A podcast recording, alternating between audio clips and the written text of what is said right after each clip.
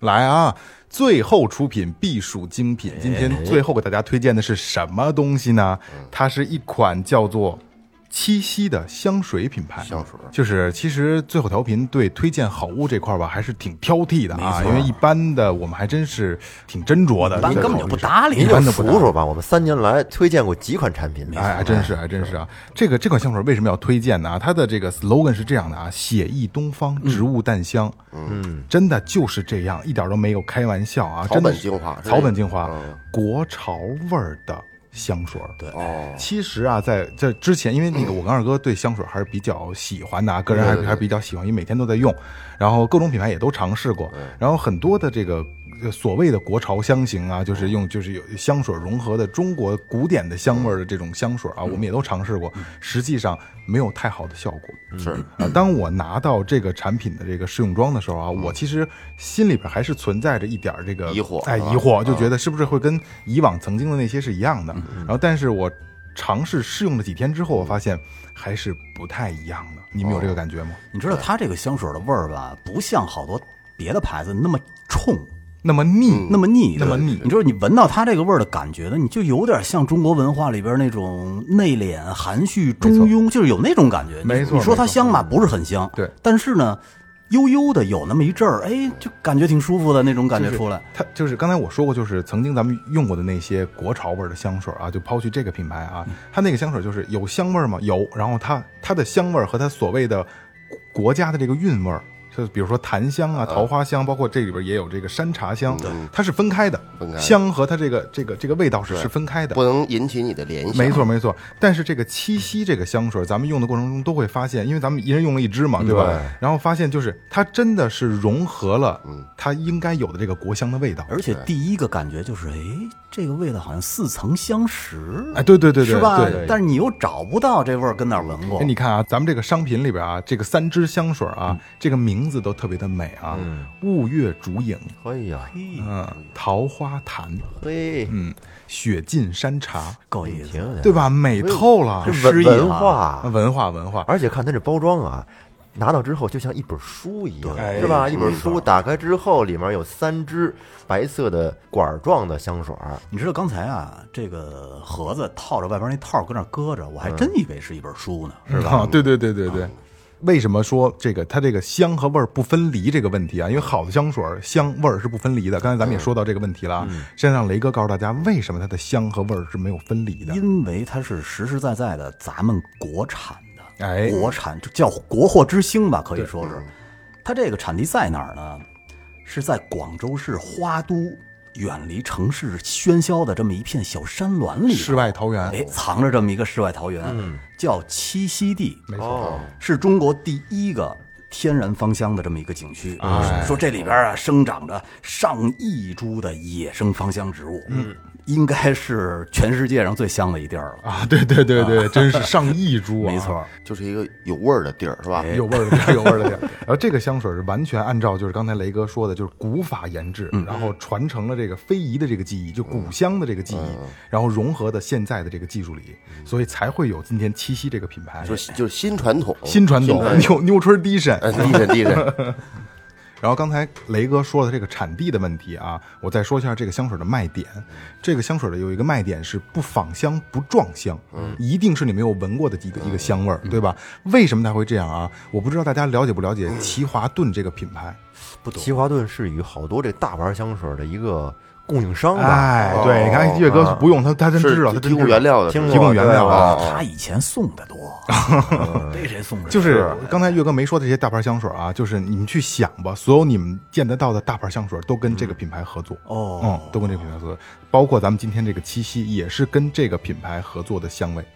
你知道在我们录音之前呀，我们每个人身上都喷了一点嘛，试用了一下。现在我们整个工作室都弥漫着一股哇奇奇怪怪的香味啊！而且我们拍了个视频发给自己媳妇儿，说我们这味儿是今天我们是录节目的，录节目故意喷的啊！当时我喷的那只叫桃花潭，据说这个香味是每个女生都应该拥有的一支香水。它这辨识度特别高，非常适合送女孩。嗯，哎，你看我碰上身上，我觉得都女性化了，是都感觉都挺惊艳的。哎，其实这个就是岳哥对香水不懂啊。虽然这个檀香啊，就是大家可以想象啊，因为这个我们用语言描述是你们是理解不了这个香这个味道的。嗯，就是咱们以往的檀香当中，它是释放出来的，完全开放打开的一种香味啊。然后岳哥说适合送女孩，但是我个人觉得男士喷也一点问题都没有，因为这份清新是不一样的，这份清新感觉是不一样的，包括它的这个雾月竹影和雪浸山茶。你刚才给我喷那是什么呀？你俩都喷了，你那个都给你喷了，这两个味道的淡雅，你可以想象到竹子的这个清新，还有这个山茶的这个淡雅，而且完全的释放，你去感觉吧，真的。而且啊，最最最最合适的啊。这期节目的这个枫叶，大家就可以点击这个香水的链接，在喜马拉雅最后调频的店铺里，这是非常方便的啊。再有一个就是所有最后调频的听友朋友们，点击这个链接进去是可以拿到会员价格的，是可以拿到会员价格的。这是福利，这是绝对专属优惠啊，专属优惠啊！而且啊，你们将拥有和最后调频一样的香味儿，写意东方。植物淡香，关注七夕这个香水的品牌，也关注最后调频。我们节目正式开始。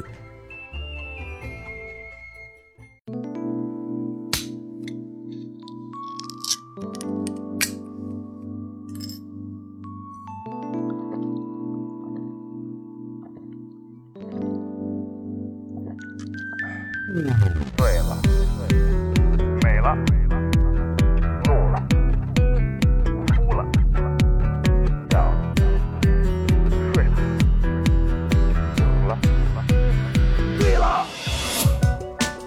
在眩晕中寻找真实的自己，撕掉虚伪的外衣，醉眼看世界，你能看到。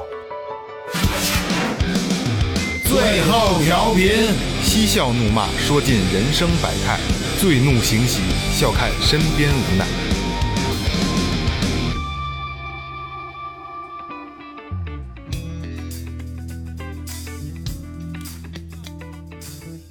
Hello， 大家好，这里是最后调频，我是你的老朋友王健。哎，大家好，我是二哥 A.K.A. Second Brother。大家好，老岳。哎，来吧。哎，这就不是，这就是我没想你后边要说什么的那个。微博搜索最后调频，微信搜索最后 FM， 关注新浪微博公众号里有什么呢？二哥告诉大家。哎，我觉得你刚才你尿了。公众号里也有我们平常出去玩的呀，一些照片啊、视频。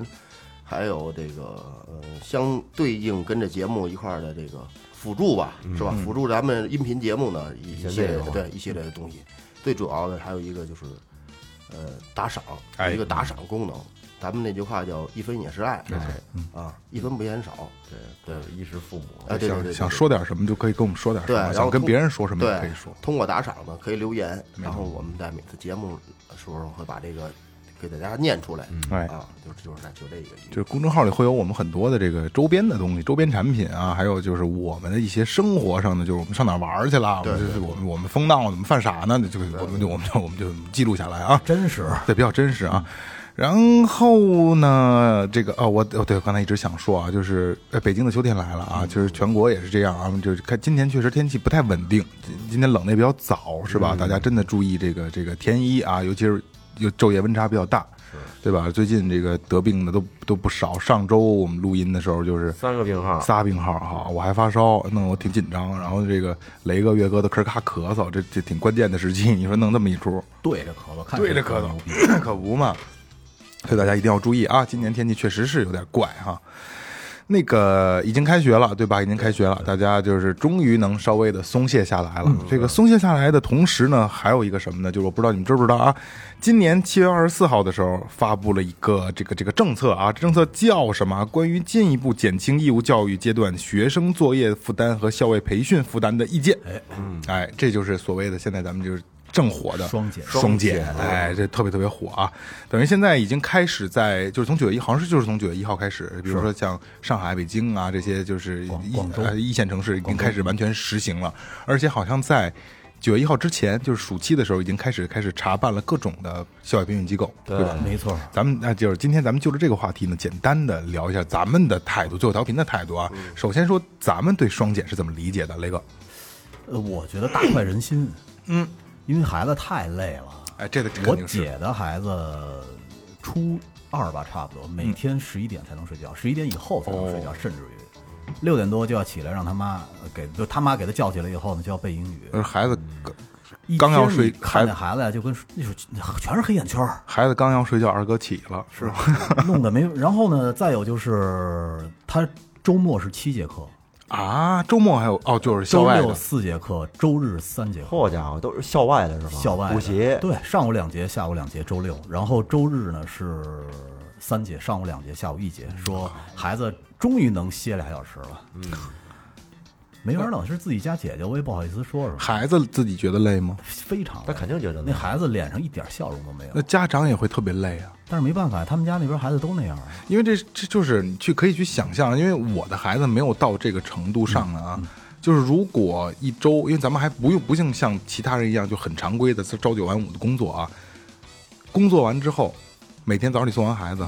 然后工作下班了，接孩子，然后就这点事儿，到周末连个休息的时间都没有，一样早上8点起床，7点起床，然后可能补习班8点半或者9点就开始了，是吧？咱们培训机构开始了，又连轴这一天，这周末连休息的时间都没有，没有，这太难受了。而且你像我那个外甥，他有每周末的2节课，嗯，都在20多公里以外，然后。他妈还不会开车，只能打车去。哎呦，这苦不堪言，暗无天日，给我的感觉真的是这样。这不就是一望子成龙吗？啊、嗯，谁让他去的？嗯，我觉得是整个学校社会环境啊，社会环境逼到那儿了。对，没办法，他们那个补习班没说那会儿有那个标语吗？就是，你来不来我这儿补习来？你不来啊，你不来呢，我可就培养你们家孩子的对手了。嗯，这就是他们的这口头禅嘛。对，多孙子。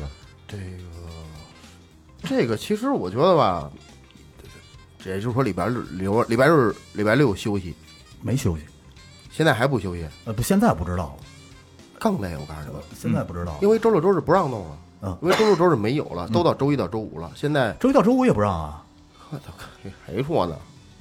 不是，我跟你说，谁告诉你的？现在规定的是什么呀？周一到周五，7点以后可以有线上的，不允许有线下的。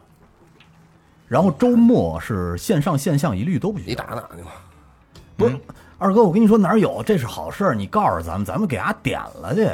不是，二哥，你就是因为这我们真不知道，因为你还在行业里。你说说怕啥的呀？有啊，周一到周五晚上可以啊，是可以的。对啊，等于我明白了，上有没有明令禁止说是。你那些大的，你比如说人家大政策出来好的那些，比如说像什么某什么司，嗯，什么方上这个，那不倒了吗？都没倒，倒不了，能倒了啊？好着呢，就是股票跌的烂。对啊，他，那我当时我办的时候给我批照没有？批了啊！我是合法，我教室哪是什么消防，我哪儿都能通过吧？你现在你不能，你看你刚才读那是结尾是意见，嗯，对吧？那就可商量，就是指示、命令这种的就没戏哦。他这课全挪到周一到周五去了。前天我看了这1、2、3、4、5这5天排上3课，到8点50放学啊，8点505点半学校5点半放学，找一地儿吃午饭，6点20开始上课，然后2节课到8点50，然后回家还有别的作业呢，8点50开始写作业，慢慢写到也就是涛声依旧了呗。你回头你给我告诉我跟哪儿，我给他点了去。礼拜六你没戏。为啥呀？你这点力量，你能有多大劲儿啊？你要跟不然咱就跟你跟某方抗争，这不胡说八道呢吗？你跟某司那什么，那就是说这开玩笑嘛。他这个规定是周末还有法定节假日不允许补习啊，是吧？对，没有你说那周一到周五什么晚上什么线下那没。前段时间那条例说出来，不是雷哥，就是这咱们开玩笑啊，别跟抖音上看啊。不是是正规的，就是因为这个红头文件就是点不点这个事儿啊，是这样啊，就是咱们先说啊，就是因为咱们那个在很多视频网站也看过，就是被点了这个那个，我建议大家先不要这么做，为什么呢啊？就是这不是就有对策了嘛，对吧？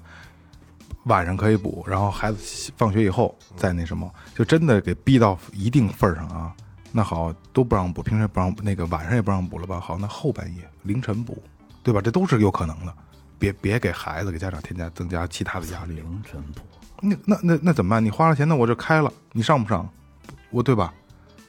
这个就是就是你甭管什么时候我愿意，对，越来越爱的事儿。而且你他这是一个目前是一个转型阶段，就是这个阶段的每一个孩子其实全都不能说实验吧，有点这意思吧，有点那意思，其实是个过渡期啊。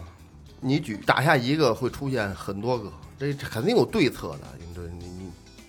你说那个不行，但是反正这些我觉得对我来说是好事啊，因为这学生们里边的时间都腾出来了。对啊，我这个从开始要不然我打算今天时间不变了，今天下午我把整个时间我又都调整了一下，对，又排了一下，然后他肯定时间就是基本上今天下午没有一个是因为有课而不能调这个班了，因为他这时候他没事儿了，就剩这音乐、这体育、美术这些了。可是你说这个，就像刚才那个萌姐说的，说我恨不得这个班凌晨去办，也有人上课，那其实就是很明显的表现了一个家长的这种焦虑情绪。他不是焦虑，就是咱们先抛开了说这个事儿啊，咱们假设说啊。举报了，点了，明令禁止了，对吧？不能补了，平时这个晚上也不行了，周末也不行了，没说后半夜吧？后半夜我补，对吧？那你家长退费不能退，我给你上课呢，后半夜有课，你来吧。咱们的他妈的签的合约里边，咱们他妈的政策里边没有一条说后半夜不让补吧？后半夜补吧？这我当然我这是有点较劲了啊，是对吧？对，有点稍微有一点点极端。对。我来分析我分析一下啊，就是可能是这个意思呢，是要分化出来，比如说能上高中的你就去上高中，你不能上的你就可以走别的，但是目前来说别的不知道干嘛，对，职高，所以说这是一个过渡期，就是多了，他这个。就说，但是你觉得你像这学习，你走学习，现在大部分孩子就你得好好学习，以后是上好大学，唯一出吧，985、211这个你能，但他就很简单，这样你只要你好好学就行。对，他好好学的结尾就是分高，对吧？但是其他的这些不重要，他是不是以这个来评判的？不是，你说你比如你我常常说这孩子综合素质，对我是饭店管理毕业的，是你得铺那床，你得去码那杯子，叠会堆叠多少个花，对，叠小鸭子，对人来说，你得跟人说，所以他跟你这个学习还不算太一样。还有一部分，你可能你往音乐慢慢发展呢，我操，有没有这根筋呢？不是，你相对这一点还为什么都走学习？第一，学习确实正啊，确实正，往别的地儿呢。也不好找到他合适的这个位置。你知道还有一个问题啊，就是说你现在这个某司啊某方，他们不是教你学习，他们是教你考试，他们是教你如何能在考试里边脱颖而出，你明白了吗？他不教你去思考，他仅仅是教你应付考试。对，那你这培养出的孩子，仅仅就是能应付考试而已。大多数的现在就是咱们比如双减政策下要治理的这些。培训机构其实都是在教这些东西，全部都是，都是在教。他不仅是教你考试，他还制造焦虑。对，我问了一个朋友，我朋友就是这个口里边的，他说他们那边有一个部门，就是叫焦虑心理学，就是教你如何让家长变得更焦虑。哦，攻心，他们是有话术的，在这里边，他们不会像我刚才那么说的那么直接啊，就是让你这培养你孩子的对手之类的，但是人家。说的话全部都是模棱两可的，让你自己琢磨。可是你听完以后，你回家越想越后怕。没错，特别操蛋。哎，这个因为二哥他是这个从业者啊，半个从业者，半个从业者。然后刚才雷哥也说了他的态度，岳哥什么态度？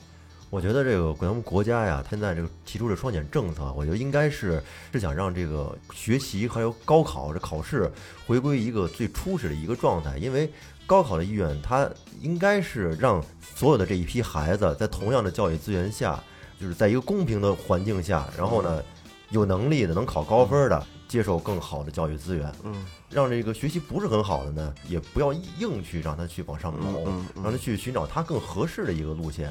但是现在在这些各种培训这些压力下吧，其实很多东西变味儿了，因为甭管学习好的、学习不好的，他全去补习，没错，补习需要花钱呢，这就首先从花钱来讲的话，这就势必会造成一线城市和这个一些三四线城市，包括贫困的地区的这种差别，人家补不起的怎么办？没错，学生他本来有那个能力，但是因为他补不起，然后可能就上不了对应的大学，对，是吧？这就造成了这个学习以后这个人才是可以用钱来购买的，对，能衡量，它变成商品了。你的意思就是会加剧阶级固化的这个问题。对啊，你就穷的永远在穷，学习不好的永远学习不好。对，而且通过这种补习吧，也就更加的加剧的这种不平衡。你知道，特别早以前，我觉得2年以前咱们做过一期节目，对，就是叫补习班该不该补，对，是吧？对，我那会儿的态度就是坚决不该补，嗯，所以至今为止呢，我还是这态度。但是啊，如果在国家没有政策下来的前提下，你身边的人都不补，如果你的孩子不补的话，这就是相当于就是不在一个起跑线上了。对，你岳哥说这没错啊，但是我看到双减这政策之后啊，我发现啊，校外补习班没有了，因为我能接触到的就是连他妈学前班都没有了，我觉得太好了，特别棒，太。我们家孩子就不上学前班，我觉得这是一个极其傻的事儿，极其傻。你知道我跟我们家媳妇说的就是我要给孩子一个完整的幼儿园生活，对，就是他从小托班进去一直到他大班毕业跟老师照样合影。因为是这样啊，就是跟所有的身边朋友聊天，抛开咱们不是这种人啊，咱们还说实话想得挺开的啊，都是哎呀明天该上学了，你得上个那什么呀，要不然不行啊，全他妈这套话，而且都是楼上阿姨说的。不是，我跟你说啊，10个人有9个人会跟你这么说，那上一个，要不然后跟不上啊，学生怎么老师不正经教，都会，他不专门教你家孩子，我操！你说他们老师在学校他不正经教都干嘛去了？在学校学什么呢？所以说以讹传讹嘛。这个经过我这一年的分析啊，包括我也是算半个从业者，那个说话还放慢了呢。这有的什么？嗯，这是孩子本身的问题。对，这是孩子本身的问题。你是那块料就是那块料，你不是那块料，你上他妈从一小班就开始上学前班，你也没用。嗯，确实是。对不对？补习也白使劲，你法院在那儿，你也跟法院不是照样毕业吗？学什么呢？那什么呀？检察院啊，检察院。是真是那样，我在努力了吧？我在孩子好像1年级还是2年级的时候，我就我不是我们班有一公众号嘛，我自己弄那个，我就写过一篇文章，就是说我们的周末是什么样的。我写我小时候的周末和现在孩子的周末做对比。其实这么多年了，我一直在跟这东西做抗争。你看我们家孩子就是任何补习班都不去，然后不上。但是就是上一空手道啊，但是对，那个得增强体质，得单说啊。对。但是你们班里的其他孩子都在补，对，都在补，就是比例有多少？而且我跟你说啊，就是我们的家长群里边发的最多的就是，哎，这儿有一课了，团不团？就有人呼应。然后我们发了，哎，明天去那儿玩，根本没人理啊。这你跟我说过，就是特别奇怪的，就是你孩子因为这个雷哥是家委会的嘛，对吧？然后那个他比较了解班里的情况，就是班里边家长带孩子上补习班这个事儿啊，就是正经的，就是学科类的补习班啊，有大概率有多少？我觉得6-7成，100%有。6-7成，对，肯定，就保守估计是吧？对，而且你们家孩子也是，你说报这个啊，早一直是没不一直的吗？哦，对，忽然也上没有那什么呢？那怎么弄啊？那你跟不上，你好多东西。你知道，我跟你说啊，这个补习班这东西，为什么我觉得它是一条不归路呢？就是你不学的时候，跟不上也就跟不上了，但是你一旦学了一段时间，你突然间不学了，跟不上，你就觉得是因为我没报补习班，所以跟不上。对，这就是你攻心了，对啊，它是一个心理问题。但是你其实你报不报，它依然跟不上。而且这报补习班啊，更多的是家长为了缓解自身的一种焦虑。对，我跟你说啊，家长可以说啊是一种态度吧，就是说我给你报班了，你再跟不上，我对得起我自己了。你跟不上，你活逼该了。我能做的我都干了。因为这事儿是这样啊，就是我上初中的时候，我们家也给我上补习班。实话实说，我就二哥嘴里那个就不是干这个的料。补过啥？我补数学什么乱七八糟的，肯定是补理科。我也补过。这是这样啊，就是。亲身经历啊，我确实，我先说啊，我不傻，我智商也不低，嗯，你皱这时候皱眉挺尴尬的，是就是我脑袋绝对够使，是吧？但是就是我，就是我就不想学，不爱学习，谁不愿意玩啊，是吧？谁不愿意玩？然后我们家就是我妈就花钱给我补习。说实话，那天咱们聊过这个问题，我那个时候补习，你想那时候是就是咱们就说2000年吧。嗯，200多一节课，现在其实也了，已经是现在也差不多了，也没太高多少吧。2000年200多，现在一节课多少钱？你300-400块钱，你看，就基本上没算涨什么，就是就基本上挺高的了啊。然后补上来之后，我发现，肯定是有帮助。我就发现啊，确实是学校没教会的，那1对1肯定能给你教会了，对吧？那看着你啊，但是对我学习没有任何帮助，对吧？对我没有帮助。然后我妈就会说，你看，哎，花这么多钱给你补习，这样，你还不好好学啊，这就压力就造成了。对，那我没想学呀，对吧？我不是主动的呀，是你逼我的呀。因为我那时候就上初中，要不这不像说现在咱们现在这些孩子，可能他从他妈从这个幼儿园开始就上各种班，钢琴班，你这对吧？乐器培训类的、体育类的，以前我也开拳馆，对吧？他就习惯了。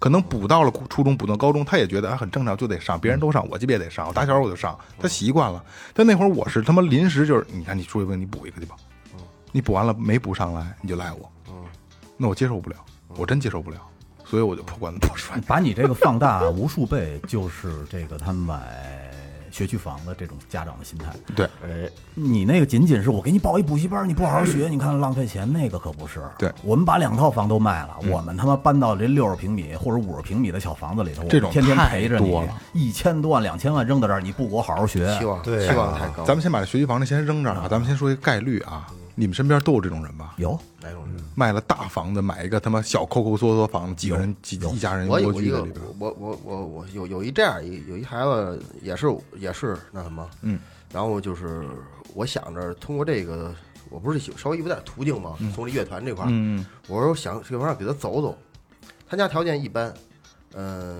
两口子，也都有工作，但是不是他妈那种也太高收入，然后呢俩孩子，老大。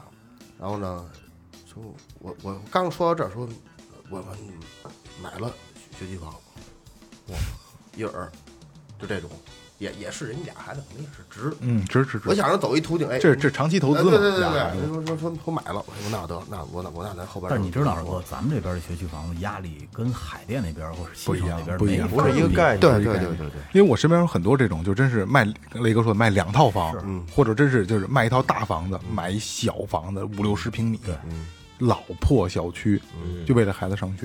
我们那哥们儿是把他自己的房子卖了。然后把他妈的房子卖了以后，在他妈那个住的那小区给租了一个房，2套房，然后在海淀买的，海淀买了一个50多平米老房子。那孩子得考上清华了吧？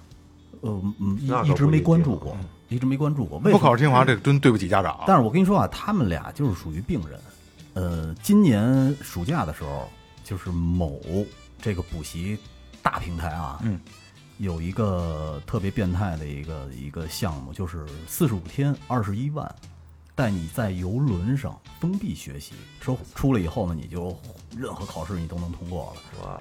他们家报了，而且我告诉你啊，我告诉你这帮孙子就玩心理学玩到什么程度，就是你上游轮的时候是要跟家长挥手告别的。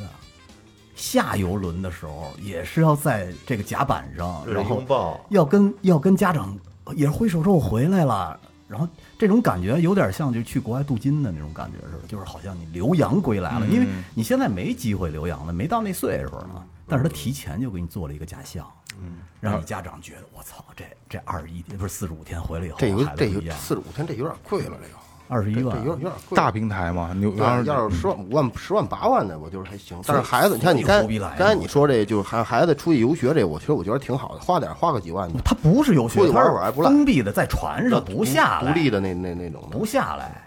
然后我说一下游轮这个事儿啊，正常抱团游轮的2-3千块钱，然后恰好死不死啊，国内有3艘这个游轮啊，有一艘是一个哥们儿他媳妇他们家的，成本价是1000块钱一个人，就这价，然后这21万就你们就是犯傻逼呢。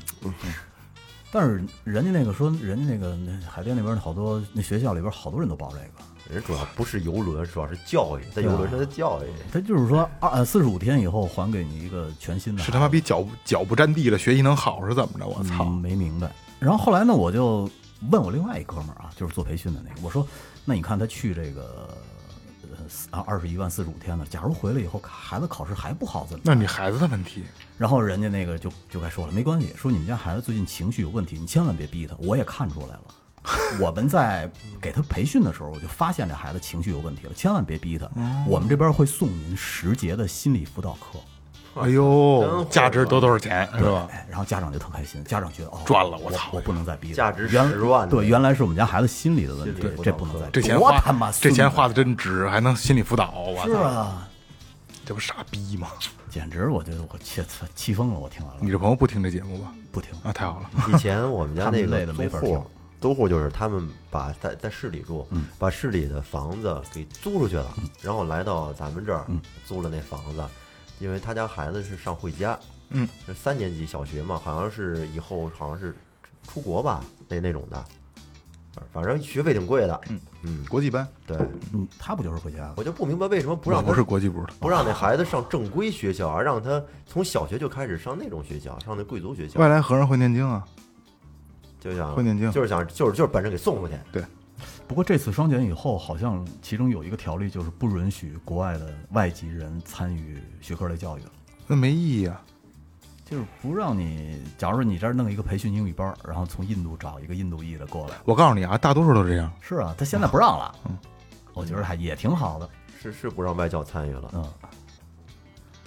反正这东西，我觉得咱们反正我还是挺拭目以待的，看看这个结果。现在确实就像梦萌说的，这现在是一个实验阶段，这个未来它会怎么样呢？这个效果啊，也许会在几年之后会显现出来。因为这事儿是这样，就是我分析那天跟我二哥聊，二哥没溜这茬，他说你们家做那干嘛呀？就是我是这么分析的啊，因为怎么会有这双减政策的呢啊？就是我双减之前开放的3胎政策，对吧？然后。大家当时这个计划生育嘛，就是咱们这一波人，对吧？我赶上啊，你罚的是吧？我就是被罚的，啊、你是罚的，都赶上了，真家里真有钱呢。这个罚了7年，计划生育这一波之后就只剩一个好，因为控制人口增长，对吧？后来发现这波人岁数大了以后，然后老龄化，这个那波人父母那一代老龄化以后，哎，发现哎操，一个孩子差点事儿啊，是吧？因为这时候家里还会就要俩好，这个那个你们不懂，对吧？然后发现，哎，那再给这个80后这波带一个孩子的开放一个2胎，后来发现开放2胎的时候，1胎剩的都他妈不太多，对，甭说2胎了。然后2胎又出现一个什么情况？两极分化的情况，我就是不要，要不然1胎我都不要，要不然我真就生一个就够了。孩子还是上不去啊？对对，我就生一个就够了。再一个就是2胎这个，就是家里有钱，这孩子脑子不够使，那我家里人要我就要。对吧？但凡他们明白点自己挣钱，绝对不会说没事我得要2胎，我就想要孩子。肯定也有，但是少数啊。除非你自己说确实能奔，你年薪操就100来万的那个，那要就要了。那个小地方3、4线城市的人要生孩子多的还是几率比较大。对啊、哦，对，这是。因为他们的住房压力什么的，相对小。咱们就说咱们这个一线城市，没有别的意思啊。咱们因为这是比较典型啊。对。然后今年的时候发现，我操，真的不行，可能也是经过几年的研究啊，我操，真的只要这么增长可不行，那开放3胎吧。连续若干年了，就是1.3的生育率，1.3什么概念呢？就是这生育率啊，如果要是保持平衡的话，应该在2.3左右，就是两口子啊。哦在那0.3呢，就是人有不想要的哦，就正好给持平了。就是你，假如说你100人，然后能保证永远在100人左右，哦，你这个社会。但是现在基本上咱们在1.3，相当于是再减，对，走一代就少一代，走一代就少一代，然后你看，就是为什么不想生，对吧？刚才岳哥也说了，说这其他城市还是压力小，对。那就问题就来了呀，那为什么不生？那是因为他妈的压力太大了，生得起养不起，养不起，因为你不像说有政策，就是你生了我也给你养到他妈的初中是吧？养到高中毕业，对吧？养到上大学12年没有，然后也你鼓励生吧，就是单纯的鼓励，鼓励什么呢？就是给什么产假提高到他妈150天，是没意义，没意义，拿钱说话，对吧？没意义，那肯定有人生。你要说这个。说这个生三胎，国家奖励500万。你不用500万，你就给一套廉租房就行啊！你生吗？我不生，我但是肯定就有人生了。哎，有人生了，哎，对对，给房子生了，就是压力大。然后这房屋压力这是一方面，再一个教育就是教育，教育成本太高了。对，因为以前我也开拳馆，二哥也知道，咱们在一块儿啊、嗯，有的家长啊，就是一个正常的工薪阶层的这个夫妻，嗯。这女的，因为都一般都女的来嘛，然后那会儿我是负责人嘛，就聊天嘛，哎，你可不知道，就老娘们好聊嘛，啊，我们家我爱人的这个工资，我们家里用我的工资基本上就全扔给孩子，每个月全扔给孩子了，一个月6-7千块钱，全扔给孩子补习班的东西了，然后她丈夫的就是才贴补家里用。哎，那个老岳，你记得你们学校那小慧儿吗？嗯，就是桃子他们那闺蜜，他们在杭州。他们家孩子现在每年的补习费在23到25万，差不多，北京也差不多是这样，北京也差不多。我查了一下，差不多均价啊，正常的工薪阶层均价还在7万多呢一年，7万3左右，7万多快赶上一个人一个基本工资了。就是像你说的是一半6-7千块钱全扔出去了，全扔出去了。那你说一个孩子已经这样了，而且这孩子就像你说你姐那个孩子似的，周末就基本排满了，早上起9点到周日晚上他妈的5点6点。家长一直带着跑这儿跑那儿跑这儿，就是有咱们那会儿经常的吧，上完你的上我这儿的俩项目，一天就扔这儿。你看能不能跟霍老师排一块儿？我们一天就都扔这儿了。晚上上街舞去了啊！对，上完霍老师得赶紧叮当上2楼上街舞，上完街舞中午赶紧吃饭，买的他妈肯德基什么的赶紧吃一口。下午1点下午上武术呢，累死，全是这样的，对吧？一个孩子把工资都扔里边，俩孩子你怎么扔？对，扔不了了。俩孩子重新走一遍啊，扔不了是重新走一遍。嗯，所以说呢，那这个二胎就没起来，三胎更别想。不是我，你知道，我觉得特别可笑。明明二胎政策实行以后，这个生育率没有增加上来，你出一个三胎放开就能增加上来了吗？不是，是这样啊！这是我要说的。为什么它开放这个双减，而且实验阶段啊？它这个实验是一个巨大的实验，对。巨大到什么程度？那天跟二哥聊啊，所有想挣孩子钱和挣孩子家长钱的，今后都不可能了。对，今后都不可能了，一点点都给掐了，一点全掐了。就是他们以后好像是禁止资本化教育的这一块儿。我跟你说啊，咱们今天咱们的题目聊的是教育啊。我多说一句啊，别觉得说开放三胎了，然后政策都好了，哎，我是不是干个母婴类的买卖啊？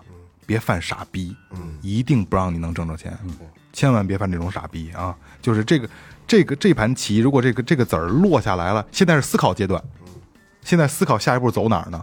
这子儿要落下来了，就刚才我说的啊，所有家长的钱，你是一分钱都挣不走了，国家不允许了，对吧？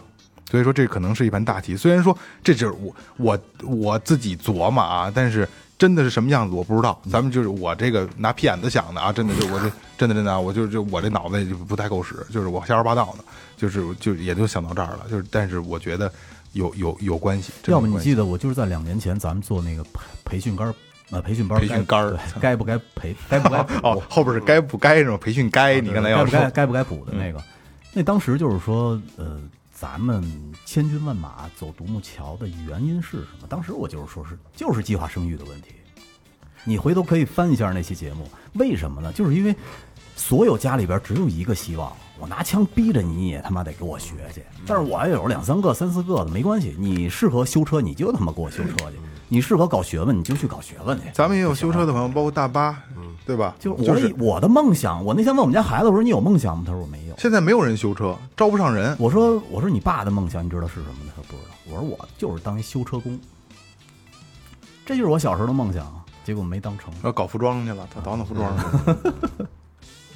是真的，今后的趋势将会是大趋势，将会是这样，所以大家别想投机倒把，在这上面想有什么想法。你说这放开三胎，他为什么不就是生育完全放开啊？愿意生几胎生几胎。说难听点啊，就是说，老一辈的人可能还有在，之前这个政策不能一下给推翻了，得留点面子。哦，我个人有关系，就是我开放几胎了，但是我还是有限制，我没说你之前你们那政策不对啊。我全给你推翻了，那不可能。是这样，就是岳哥，你这东西是这样啊，就是完全开放，那就要相应的体制，那这太庞大了，所以可能这些附属的东西都没跟上，也就相当于开放了。其实对，说白了，其实就相当于开发，还对，还对。那时候加的最少就得仨起步，一般就是标准就3个到4个，是吧？标准就3个到4个。我要是不是为了我媳妇能再多玩几年，我就再教一个。主要是因为我真心打心眼里喜欢孩子。这阵儿像咱们这年龄，说实话，我有点晚了。38、37、38了都，40了，是不是要到吹牛逼的阶段了？我行，我没问题，我棒着呢。行肯定是行，行肯定是。媳妇身体男的没问题，对你稍微那什么，你等大龄产妇，太大。像咱俩这年龄，38、37、38了，你再要一个，等他10来岁，咱他妈咱50多了，他该搞对象那小60老头子了，是啊，你扶着不了他了。再说像咱俩这个都是技校毕业的人。是吧？我是职高啊，而且咱们这个行业可能是又。我跟你说，二哥，咱们的孩子，你听我说啊，咱们的孩子就包括咱们几个的孩子，咱们你要是想用知识去辅导，咱们辅导不了，咱们只能教他做人。对呀、啊啊，咱们只要把孩子这根儿把正了就没问题。对，你把握住他大方向，但是细节那好像在那说你人想，你问我爸我解不出来，说通过你爹明儿今后让你怎么着的，没戏，说没戏，不，咱们只能给你还是有戏的，咱们没戏，咱们。这只能给你发着腰给你干去，这也就是这个。对，二哥扶我起来，我今天我这个我把这个针都打上，我也得把这课上了去。没办法，这不就干嘛，就没别的。没，咱没有这个是吧？这个什么更那个高的思维去琢磨资本运作的能挣钱，咱运不了这，也不懂，不懂。对，股票都不敢玩，操。得了，就能干的说，你这时候勤勤点，多发点朋友圈，微店多上点。那我这是吧，多交点课。对，本来说这孩子收可不收，算收吧，收一个一年能多点收入，就这个是没什么太大辛苦钱，对，没什么太大能力。我觉得那都跟咱没关系，别不要。哎，你要你反向过来，咱们这么说，那你说咱们现在算不算社会底层啊？算啊，应该算啊，对。真是社会纯屌丝，也没有咱们聊的都是什么呀？全是享受，人家坐着都是喝茶，都是是吧？咱们一张嘴全是男盗女娼，多少个分店啊！我操，咱们坐那儿就是他妈，我跟你说，或者舒服。还有就是好多人呀，明明心里想这些，但是他不聊，他得受捏着，这种人也特多啊。对，层次高，假事儿了，我就觉得不如咱活得真实。那都真实的累呀、啊，肯定是累。对，你看最近随着这个双减出来的，还有一个就是那个高中要砍掉50%的录取率、啊，那个其实跟这有直接关系。就是这个啊，这是不是就意味着以后就是这个高考的它这个分数线会更高啊？不是，它这个砍掉，它不让你补了就没，它那个整个水平就下来了。他这人家考的那个高，该牛逼还是牛逼，而且还说以后要取消这种重点班。是吧？学校的实验班形式的重点班，而且包括这个，刚才学区房取消了，对吧？然后还刚才那个岳哥说重点班也要取消，再有一个就是这个教师轮岗，这也是就是不让家长说你非得我操，我得买学区房，我这儿学老师好，轮转，对吧？轮着来，哪儿都好，都有可能好。你知道，因为这个就是这个在之前这培训班的存在啊，它有好多。优质的教育资源，就好，特别有能力的老师，对他可能他就都在一些学校里把着，留到那个哪儿呢？不是留到外面去培训了，全出去了，都出去了，在学校一个月给个1.8万的了不地了。不，你放心啊，出不去，有好多校外培训，你出去连职称都没有了，不，人家做兼职啊，职称啊，不，有做兼职没有？不是没有，你举报一死。没人敢，没有兼职。你上学校找老师补课，没人给你补。没有兼职，那应该没有上学校，就是你说的是直接挖走的那种。我就不干了，年薪给你开个30万、50万的，有那种有直接挖。教学主任那种稍微牛逼的，当过年级组长的这种。体制内的我不要了，有这种，但直接跳出去这种是有，这种肯定有。但是你说兼的那个，这100%没有。那很多年前就真查得很严了啊，而且真的没有。我记得就这个，所以说为什么说它是试验啊？就是我记得我小学3、4年级的时候啊。有一个政策减负，记得吗？我记得减负这个，你们赶上了吗？我赶上了。你当时你多大了？我不记得，但是让减负就是说你每天书包太沉了那会儿。对，其实性质是一样的，也是给孩子减负，但是减了吗？没有，并没有减。我记得特别清楚啊，我上3年级有减负这个事儿啊。英语当时的英语老师忘了叫什么了，因为跟我没有过节，我就不记得他，你知道吧？然后就是留作业，下课留作业，哐哐留作业。有这个逃的学生，老师现在不减负，怎么还这么多作业呀？那老师不是牛逼，把书帮就扔那儿了。减负那就是说辞，减负还得增加负担呢。嗯，我觉得特牛逼，就说了这么一句，真的。说减负只是减轻你大家的思维负担，只是给别人看的，而实际上教学更要抓这个那个的，写吧你们就走了，嗯，巨牛逼，我记得特别清楚，就是那老师跟我没过去，我忘了。你小学就上英语课了啊？三年级有英语，咱那小学有英语没有？汉语拼音，我三年级初中汉语拼音跟英语没关系，就是汉语拼音必须一年级就得学，幼儿园就写阿波俄，一个叫阿波斯德，一个叫 A B C D。没什么区别，那个不有区别，有区别。咱们都是从初中开始的，什么李雷、韩梅梅的英语，我扔小学。How are you? Fine, thank you and you。我三年级第一次上，我都不知道。我跟你说，中学英语我就没学过。你是吗？啊，对，我中学英语我就没学过。他中学什么都不学。我中尤其英语啊，英语是一点我都一个单词我都没记住，我就记了一个抒发了。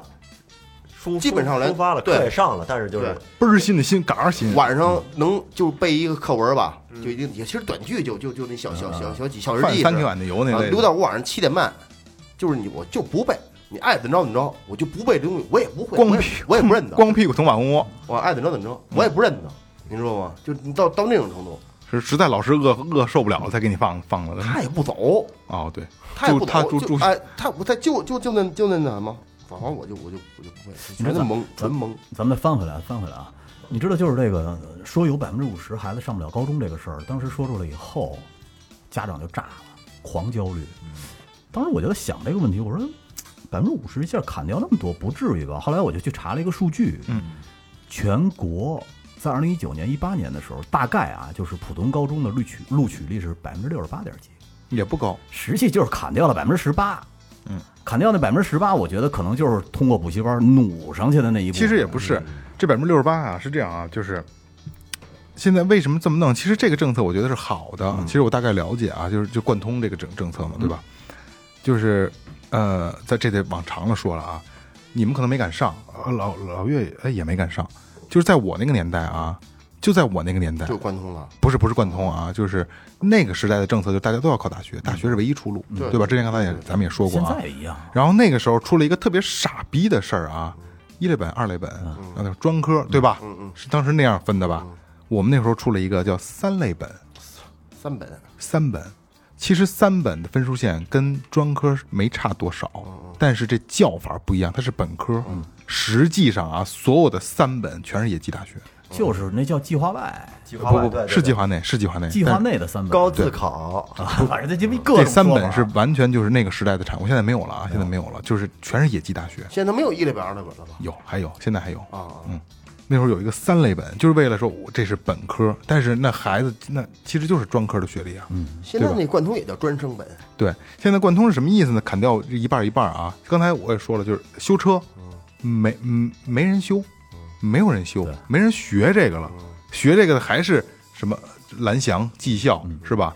是学美发到京喜，美容美发排第一，对吧？就那套的东西，现在没有人学啊，烹饪、啊，新东方是不是？玩车床这块都没人了。现在没有人，现在是怎么回事呢？就是有一半的学生，你学习好，你没有问题，你可以去做科学家，对吧？做科研，做研究，搞研究，你去考大学吧，有正经的本科等着你。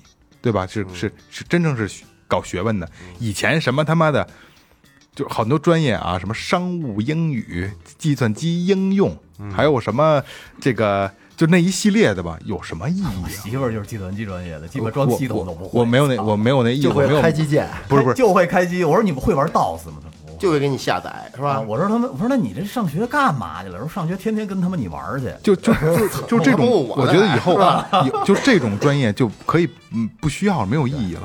然后贯通是什么呢？有一半的学生去上这个职校，现在管它叫高职，学技术，叫高等技术职业学校。我还不知道，真不知道全高职嘛？有一半的是考大学的，哎，有一半你有能力的考大学，另一半那个我让国家，我让你有学上，让你有工作干，你去上职高，完了是不是说职高你就毕业了？18岁别人该考大学，你毕业了，你还往上考，有大专，专门的专科是对口的专科，对吧？这就对了，这是合理的，特别好，这是合理的，也不含你不是说你出来以后就当工人了，实际上你是有专业的，我觉得特别好，而且。尤其是在这个时代，我跟二哥也在聊，我突然发现，专业性人才比他妈的搞研究的有意义，活的也有意义，真的。真的稀缺。那天我去，我那手机不是进水了吗？我去修手机，然后那哥们儿不仅把我的主板劈开了，还把弄拆开一堆碎件儿，然后拿了一个特别细的那个小铜丝儿，说你看我拿这个给你飞线，说这个你看都看不见，一口气儿吹飞了。但是这个线啊，在手机里边已经相当于大腿那么粗了。当时我就特感动，为什么呢？我说哥们儿，我觉得社会现在缺你这种人。我当时就是那种感觉，感动坏了。然后那哥们说说我也能明白，但是我这行学的时候不容易哦，我这很多经验性的东西在里边。但是呢，我饿不着，我不在这儿干了，我在任何一个批发市场，我把摊儿支上就挣钱。手艺啊，对，这是手艺。我那天在那儿修手机的时候，反正扔2、4、5个手机，随便一个手机也得200、300，反正一天这几千块钱，其实不少挣。一年弄好了弄个100多万。是，所以说这，但是他就是。纯手艺不体面，不牛逼，不体面。你爸干嘛的呀？我爸修手机。等，这事儿不对了，一年100来万，对吧？咱们谁也没挣到100来万呢，这不牛逼吗？牛逼啊，很牛逼啊！就刚才他说的，就是说着寒碜呗，说着寒碜。那咱们这是你爸干嘛的？我爸是一什么头？你爸干嘛的？我爸局长。现在很多很多家长不就是这样？我说你家还跟哪儿？你家还是跟某某重点？不行，妈我得让他去。对，对吧？是干嘛的？人家没人上高中的料，人家鸡巴是吧？没什么可能，中学都念不完，就这种的。所以说，我觉得这贯通这个特别好，对，就真的是能分开化，然后真的人才用到合理的地方。对，你说那些年，刚才我说那几个专业，计算机应用啊，什么商务英语啊，什么骗了很多人，商务管理、人力资源管理、工商管理。就我就想说啊，就是这些专业啊，我没有别的意思啊，就大家可能就是即使说学了这个专业，出来也不是干这行啊，就这些专业啊，我这么说好吗？拴条狗都能干。没有，这些专业是通用的，是你学吧，这些活你都能干，对吧？就是基本办公室文员。我跟你说啊，你不用学，你到那儿你走个后门进去，3天就会都能干。对，我有一个算是发小吧，我弟他们同学。我没有，我真的对这些专业没有任何的。后来那孩子想学琴，没事老找我玩去。他就是毕业没2年，也上2年班，然后这边有一个机加工的一厂子招工，他就去了，然后就是踏实一直在那儿干。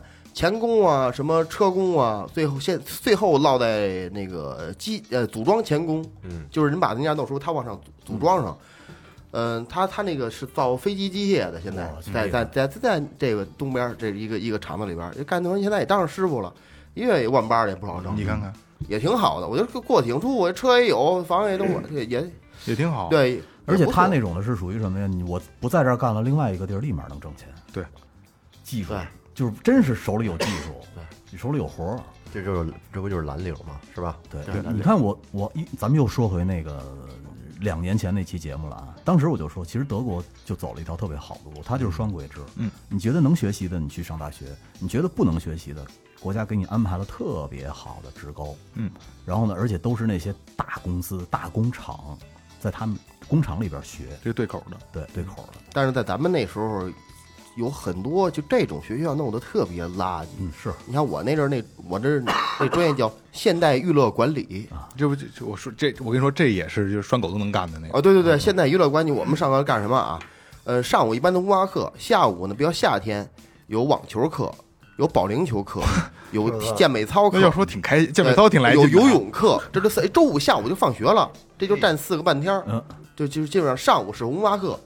就是这个其实就是前身就是酒店管理。你再多学2年就能去臭流氓那儿应聘了。哎，真的，我们都会技师。对，然后妈咪，上届下届同学混得最好就大堂经理。现在啊，对，就不是现在，就那时候说你看999届谁，大堂经理啊，现在是大堂经理。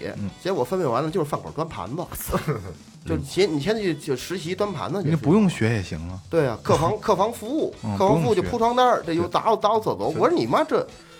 就这名儿起得好听，就这个，那个毕业制是在学校上1年半，然后实习1年半，就这样，说是3年，对，对，然后我当时也傻逼，还真去了实习了，实习结束了，实习1年半呢，啊，我是1年零3个月，后来赶上非典嘛，03年，赶上非典就把我们回来了，然后这毕业制我就从来没拿出来过，给毕业制干什么使？我我餐厅服务制，酒店就这客房服务制。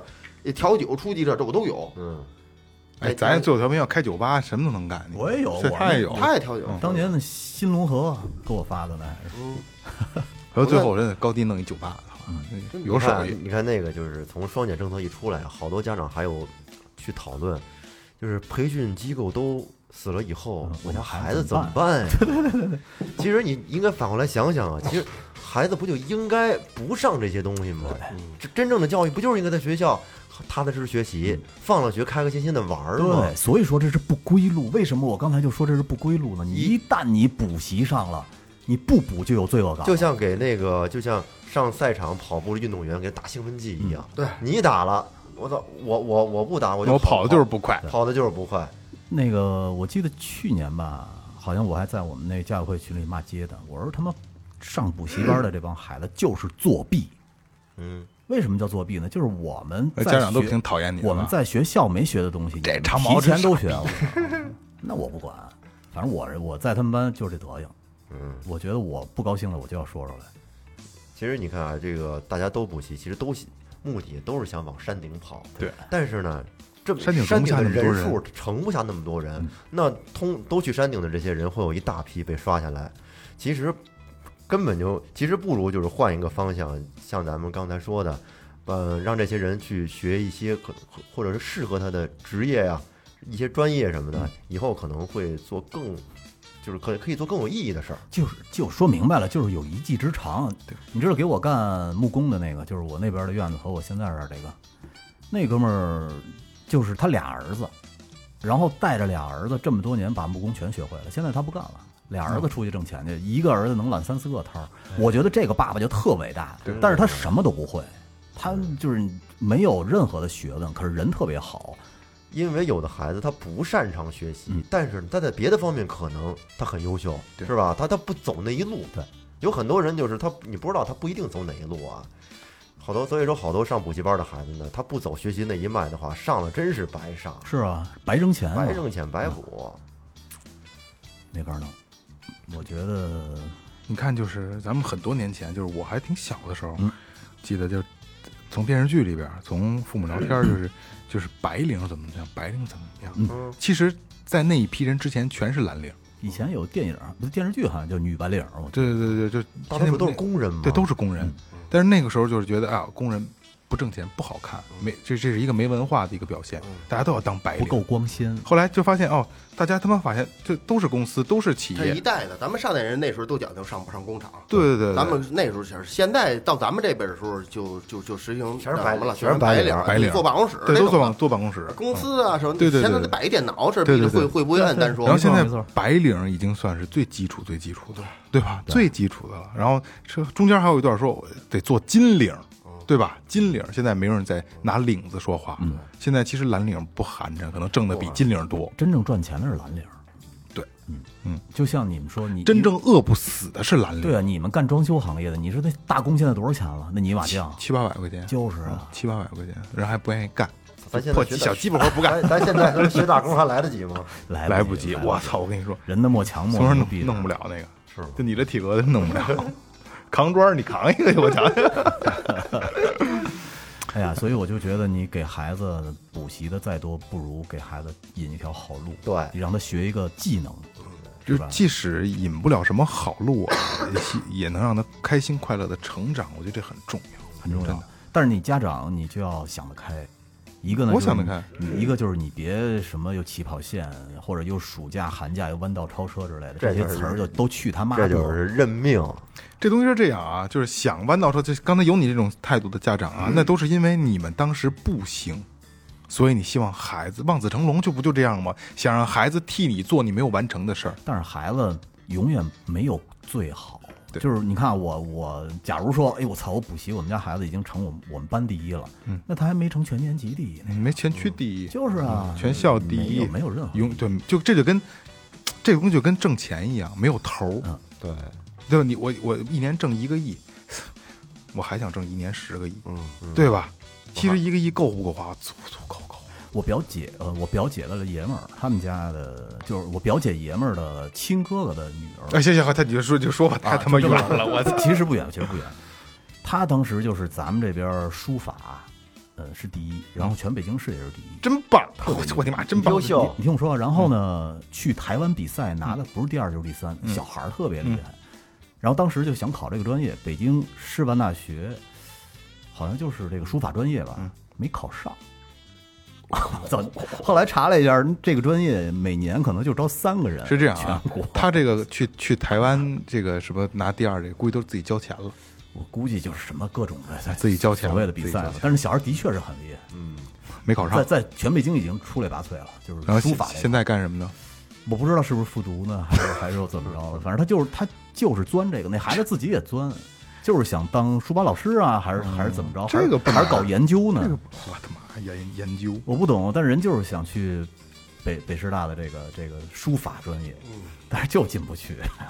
也有愿望，我觉得还其实好多是什么本身带孩子，对，尤其你像数学这东西补，有些都是补啊，只能是稍微提高那么几分，我上不去，甭补，你不成就是不行。最后那大题那10分，你顶多就写一解，对，是吧？你瞎比，你要政治什么，我历史你能瞎搜两句，你根据题找找；英语你能阅读能找找。操，你要数学，你这数学上真比不上。不是，你知道数学的作用是什么吗？逻辑思维吗？不是，你们觉得呢？萌姐，我不知道。如果要学，就是学数学的目的是什么？没，我觉得没有任何意义。如果要是说真是要到一特别高的段位，到数学家那个段位，那个它是为全就是各个行业都能提供。你数学肯定不行，你也说不明白。我告诉你啊，很简单。数学是什么呢？就是剥离人群的一个工具。为什么这么说呢？数学是有唯一答案的一个学科。嗯。唯一答案，你的脑子够，你就能算出这个唯一答案，你就能上去。你不够，生生的就把你剥离走了。不是，那就是一个，那就咱自个儿剥离出来了。对，咱们就是被剥离出来。那我就想问问啊，就是那数学学好了，又没到岳哥说的数学家的这个概念之后，你有蛋用啊？这东西到现在，我跟你说啊，雷哥。加减乘除就用这4个，你还用过别的吗？不，没说他不是平时咱们用的，就根号就嘚他吧，什么？因为你对于所有的学科来说，数学都是基础，特别是学理科的。对，嗯啊，它是一种对，跟咱们就完全没关系了。那叫什么？这叫逻辑思维能力是吧？对，他没说他就是一工具，就是不，咱这绝对弄不了这个，不成家这东西没有意义。就是小学2年级就足够了，学完除法，嘿，我操，行了，你可以工作了。再学一珠心算，就是像小卖部买东西能找明白钱，那你得学珠心算才行了。不用，跟这家啪这样是吧？跟你说那个口香糖2毛5一块，我买25块，嗯，就晕鼻了。对，你要学了珠心算，哎，拿手一打，那你就甭算，你就干，你把直接拍上100块钱，到时候找完你说你拿钱，你说有100，你瞧着他，对吗？人一来算，没错，得了，他帮你算了，你知道吗？反将他一军是吧？现在这小卖部都放上计算机，啪啪一个，你直接一扫码过去了，更简单。行啊，今天时间差不多了啊。我们4个人就是没有什么本事，没有什么能力，然后也是个无能的父亲吧，只能说啊，只能是尽我们4个人的所能，最大化的给孩子带来最好的一个生活环境。我没希望我的孩子成这家那家，我也没希望他能怎么样，我只希望他快乐的成长。我相信咱们4个人都是这一个想法。对，然后这个政策特别特别的好，然后拍手称快。对，最起码，我的孩子应该是感受不到每个周末要上那么多课，即使说7节课，即使他没有这个政策，可能我孩子也感受不到。但是有了以后呢，我心里更平衡了，大家都不上，都在一个起跑线上了。开玩笑啊，真心的希望每一个孩子都能健康快乐的成长，别给他太大的压力。我觉得孩子就应该是快乐，就应该疯跑疯闹，就应该傻笑。对啊，那才是孩子。出去玩去。这里是最后调频，感谢每位听众，拜拜。